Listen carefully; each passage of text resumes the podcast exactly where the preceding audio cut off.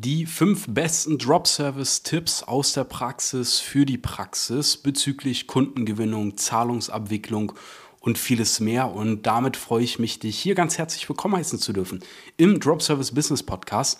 Mein Name ist Leon Weidner. Ich habe mich neben meinem dualen Studium damals selbstständig gemacht, habe dann während des Studiums schon online deutlich mehr Geld verdient, als ich es dann später in der Festeinstellung hätte verdienen können. Das heißt, ich habe mich direkt nach meinem Bachelorabschluss selbstständig gemacht. Drei Jahre später sitze ich hier, wir sind mittlerweile ein sechsköpfiges Team, betreuen ähm, hunderte Kunden dabei, ihr eigenes ja, Drop-Service-Business aufzubauen. Drop-Service ist die Vermittlung digitaler Dienstleistungen. Da ist zum Beispiel ein ja, Unternehmen, das ist auf Google immer auf Seite 3 und die brauchen zum Beispiel eine SEO-Betreuung ähm, bzw. SEO-Optimierung. Das bedeutet, ähm, dass die mal bei Google auf Seite 1 erscheinen und da natürlich sehr, sehr stark in die Sichtbarkeit rücken. Und da hat zum Beispiel eine Teilnehmerin von uns, Patricia, einen Auftrag in Höhe von 8.500 Euro vermittelt, hatte selber daran eine Marge von 25 Prozent. Damit sind, knapp 2000 Euro auf ihr Konto gewandert, einfach nur für die Vermittlung. Sie hat den Auftrag angenommen, hat das Ganze an einen Experten weitergegeben, der das jetzt eben ausführt. Und sie braucht selber gar nicht wissen, wie eine SEO-Optimierung funktioniert. Ähm, sie braucht diesen komplizierten Skill gar nicht erlernen. Sie muss jetzt nicht äh, den Kunden da weiter irgendwie betreuen. Äh, sie hat auch keine laufenden Kosten oder ähnliches für Software oder Dinge, die man dafür vielleicht braucht und so weiter. Und das ist eben Drop Servicing. Und in dieser Folge geht es jetzt darum, um ja, fünf sehr starke Tipps, die dich in einem Drop Service Business voranbringen, die mich auch damals sehr stark vorangebracht haben, um einfach mal den ersten Fuß in die Tür zu bekommen, die ersten Erfolge zu sehen. Und damit starten wir jetzt mal direkt ein, äh, rein. Tipp Nummer eins, die Frage ist natürlich immer, wie kann man am besten mal die ersten Kunden gewinnen? Und viele ja, schauen dann direkt über Google oder über Instagram oder über LinkedIn oder was auch immer. Das ist in meinen Augen auch äh, sinnvoll, nur gibt es einen deutlich einfacheren Weg und zwar das eigene Umfeld, ja, weil oft vergisst man, dass man ja schon ja, über das Leben, was man gelebt hat, ein Netzwerk aufgebaut hat. Das können Freunde sein, das kann Familie sein, das können Freunde von Freunde sein. Das ist vielleicht der Schwager, der selbstständig ist als Immobilienmakler, der vielleicht auch ein kleines Büro hat mit drei, vier Mitarbeitern. Ja, oder die Tante, die vielleicht ähm, ja, ein Restaurant äh, leitet oder der vielleicht sogar ein Restaurant gehört oder ein guter Freund, der in einem Handwerksbetrieb arbeitet, sich da immer über ja, fehlende Mitarbeiter beschwert und über Überstunden, wo man sich einfach mal den Kontakt zum, ähm, ja, zum äh, Inhaber ja, des Handwerksbetriebs herstellen lässt, um da mal im Bereich Mitarbeitergewinnung zu helfen. Das heißt, wenn wir die Augen und Ohren offen halten, dann können wir sehr einfach in unserem eigenen direkten oder indirekten Umfeld die ersten Kunden gewinnen. Wir haben, äh, ja, wir beobachten das immer wieder bei unseren Teilnehmern. Wir haben dafür auch eine eigene Strategie, die 13 Kontakte Methode, wie man da sehr gut vorgehen kann. Und ähm, ja, du kannst aber allein mit diesem Wissen schon, äh, mit dieser selektiven Wahrnehmung, die daraus entsteht, einfach mal die ersten Kunden bei dir im eigenen Umfeld gewinnen. Ja, die kennen dich schon, das heißt, sie haben Vertrauen zu dir. Ähm, du hast vielleicht für dich auch am Anfang eine niedrigere Hürde, ja, ganz subjektiv, weil ja, du die eben auch schon kennst. Und dann fällt es einem in der Regel leichter, auf die Menschen einfach mal zuzugehen und diesen ersten Schritt zu machen. Und damit kommen wir nämlich auch schon zum zweiten Punkt. Schau erstmal, was ist überhaupt der Bedarf. Ja, also wenn du dich jetzt umhörst, das heißt angenommen, der Schwager ist Immobilienmakler und du sagst, hey du, ähm, ich habe mich irre viel jetzt im Bereich Marketing und Digitalisierung beschäftigt, extrem spannendes Thema und ähm, ich habe mir da jetzt eine Expertise aufgebaut und würde einfach mal gerne hören, was eigentlich in eurer Branche gerade los ist. Ja, was sind die Engpässe? Wie, äh, Engpässe? Wie hat sich Corona ausgewirkt? Würde mich riesig freuen, wenn wir uns da mal einfach austauschen können. Und da hörst du einfach mal aus erster Hand, ähm, was den Leuten wirklich eigentlich fehlt. Sind es Mitarbeiter? Sind es Kunden? Brauchen die vielleicht bessere Kunden? Ähm, hat die Konkurrenz eine mega geile Website oder jetzt auf einmal Instagram und TikTok und man hat den Eindruck, man wird abgehängt und möchte da mithalten, aber weiß nicht wie. Da siehst du einfach mal, entschuldige, aus erster Hand, was wirklich die Schmerzpunkte sind, wie so ein Arzt, weil einen großen Fehler, den viele Anfänger machen im Drop-Servicing, ist, sie nehmen sich irgendeine Hype oder irgendeine Trenddienstleistung. Alle schauen jetzt zum Beispiel, okay, was kann ich mit künstlicher Intelligenz machen, mit Chat-GPI und so weiter, ähm, an, anstatt einfach mal zu schauen, was die Leute wirklich brauchen. Weil das ist ähnlich wie ein Arzt, der einfach sagt, oh, Aspirin ist ja scheinbar super und hat total tolle Ergebnisse bei den Leuten dann nehme ich jetzt Aspirin als Medikament und gehe auf die Menschen zu und denk mal, dass sie alle Aspirin brauchen. Nein, es ist halt nicht so. Manche sind gesund, die haben gar keinen Bedarf. Manche haben gerade ein gebrochenes Bein, die brauchen einen Verband und keine verdammte Aspirin, ja. Aber genau das machen eben viele, die sagen dann einfach, oh, jetzt mache ich was mit künstlicher Intelligenz oder oh, äh, Webseiten braucht doch jeder und gehen dann einfach los. Nein, schau erstmal, was ist überhaupt die Nachfrage, der Bedarf in bestimmten Branchen. Nutze dafür als erste Anlaufstelle beispielsweise dein Umfeld, funktioniert sehr gut. Und dann suchst du dafür die passenden Experten aus. Wenn du weißt, okay, der hat gerade einen mega Personalmangel, dann kann ich einfach losgehen und dafür den passenden Experten im Bereich Mitarbeitergewinnung mir raussuchen und dann die Dienstleistung an den vermitteln.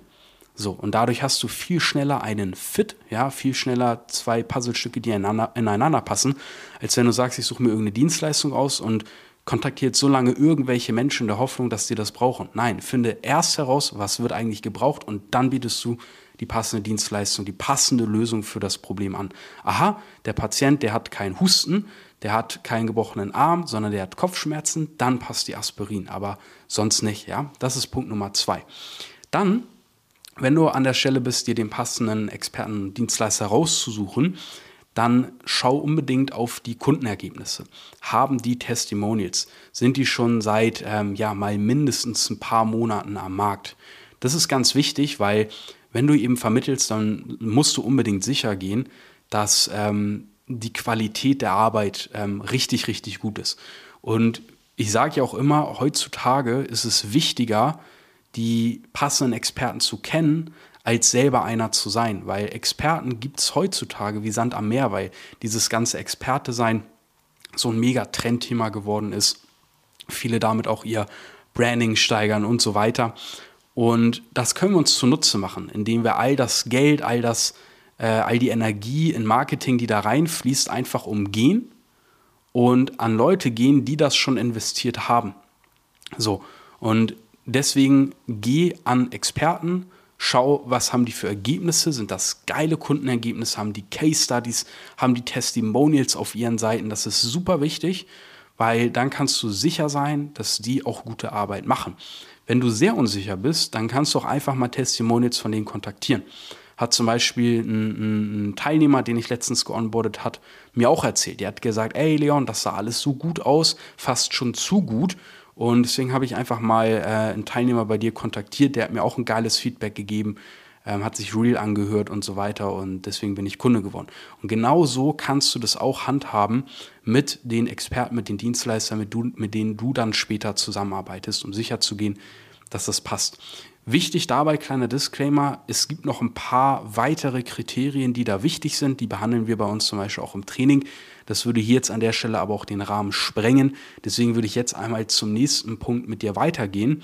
Und zwar, jetzt hast du den ersten ja, Interessenten, du weißt, was der Bedarf ist, du hast dir den passenden Experten herausgesucht. Also gehen wir jetzt über zu Schritt 4. Wie machen wir die Zahlungsabwicklung? Und das ist für viele so ein großes Rätsel, weil die denken sich, hä, kauft ihr jetzt beim Experten dann oder wickel ich den Verkauf ab oder schreibe ich dann eine Rechnung oder wie ist das? Mach's dir einfach. Wir selber arbeiten mit Copecard. Copecard hörst du vielleicht zum ersten Mal. Copecard ist ähnlich wie PayPal, also einfach ein, ein Zahlungsanbieter. Das Tolle bei Copecard ist, dass wenn du dich dort kostenlos registriert hast, du eine sogenannte Copecard ID besitzt.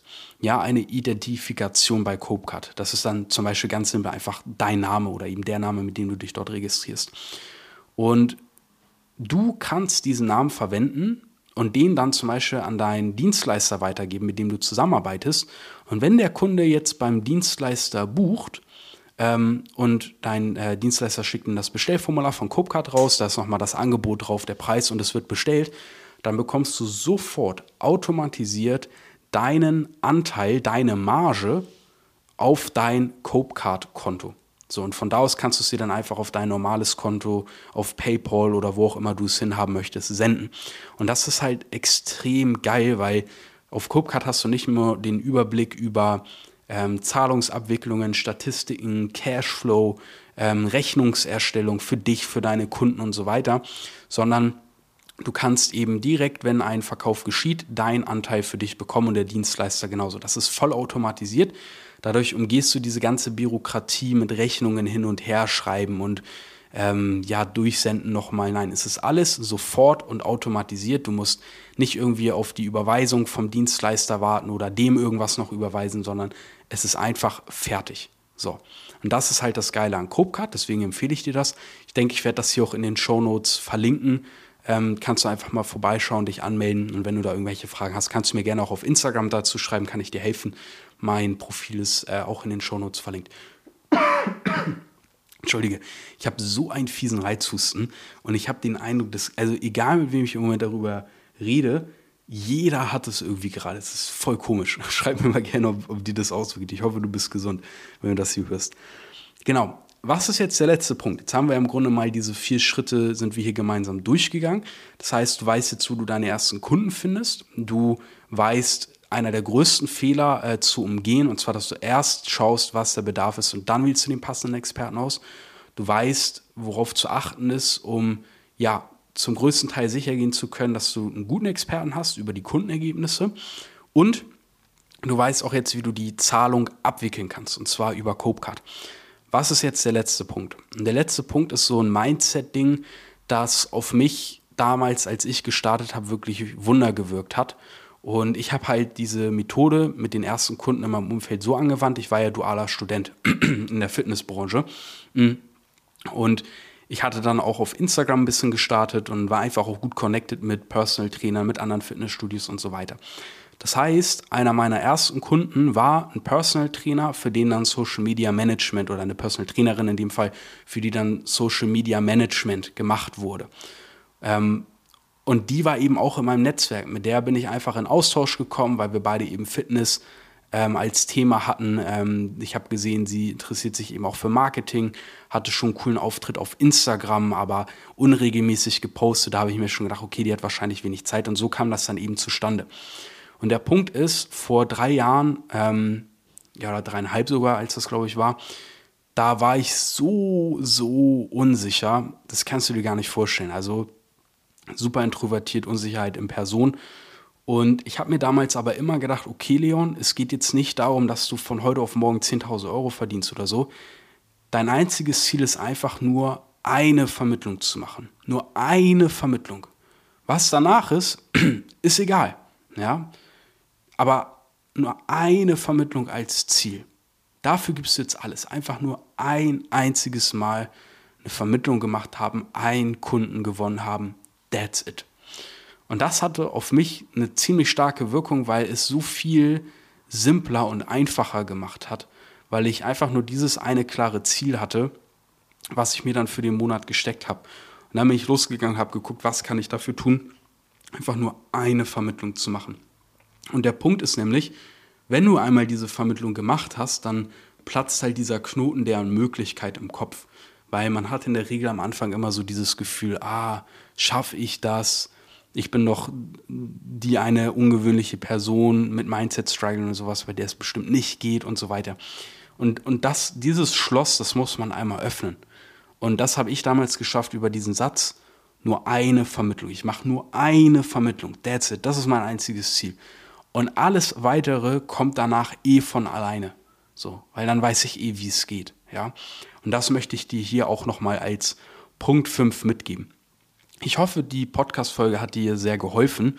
Und wenn du auch nur irgendeine Kleinigkeit daraus mitnehmen könntest, dann würde ich mich riesig freuen über ein ja, Feedback, über ein 5-Sterne-Feedback zum Beispiel zu dieser Podcast-Folge. Egal, ob du es gerade bei Apple Music oder wo auch immer hörst. Ähm, hilft mir riesig weiter und dadurch hören das hier auch mehr Menschen, denen das helfen könnte. Und wenn du noch irgendwelche offenen Fragen hast, wenn du dich gerne mit mir zum Thema Drop Service austauschen möchtest, weil du da vielleicht irgendwelche Ideen hast, dann kannst du mir gerne auf Instagram schreiben. Da beantworte ich alle Nachrichten persönlich. Ähm, du findest mein Instagram-Profil in den Show Notes und das ist da verlinkt. Ähm, Leon Weidner unterstrich, Weidner wie die Weide. Kannst du auch einfach bei Instagram äh, eingeben. Und wenn du Lust auf noch mehr Input hast zum Thema Drop Servicing, dann schau auch gerne mal bei mir auf YouTube vorbei. Da habe ich gerade ein ganz interessantes Video hochgeladen, wie man jetzt am besten in dieser Situation umgeht. Ähm, ja, in der viele Menschen jetzt einfach Geld sparen wollen, Angst haben vor dem, was kommt, weil auch dafür gibt es klare Handlungsempfehlungen, die ich dir ans Herz lege. Und damit freue ich mich dann, wenn wir uns entweder gleich auf YouTube sehen oder dann in der nächsten Folge. Ja, ich hoffe, du hattest hier Spaß, konntest äh, einige Erkenntnisse mitnehmen und dann freue ich mich, ja, wenn wir uns auf Insta oder eben in der nächsten Folge. Bis dahin, dein Leon.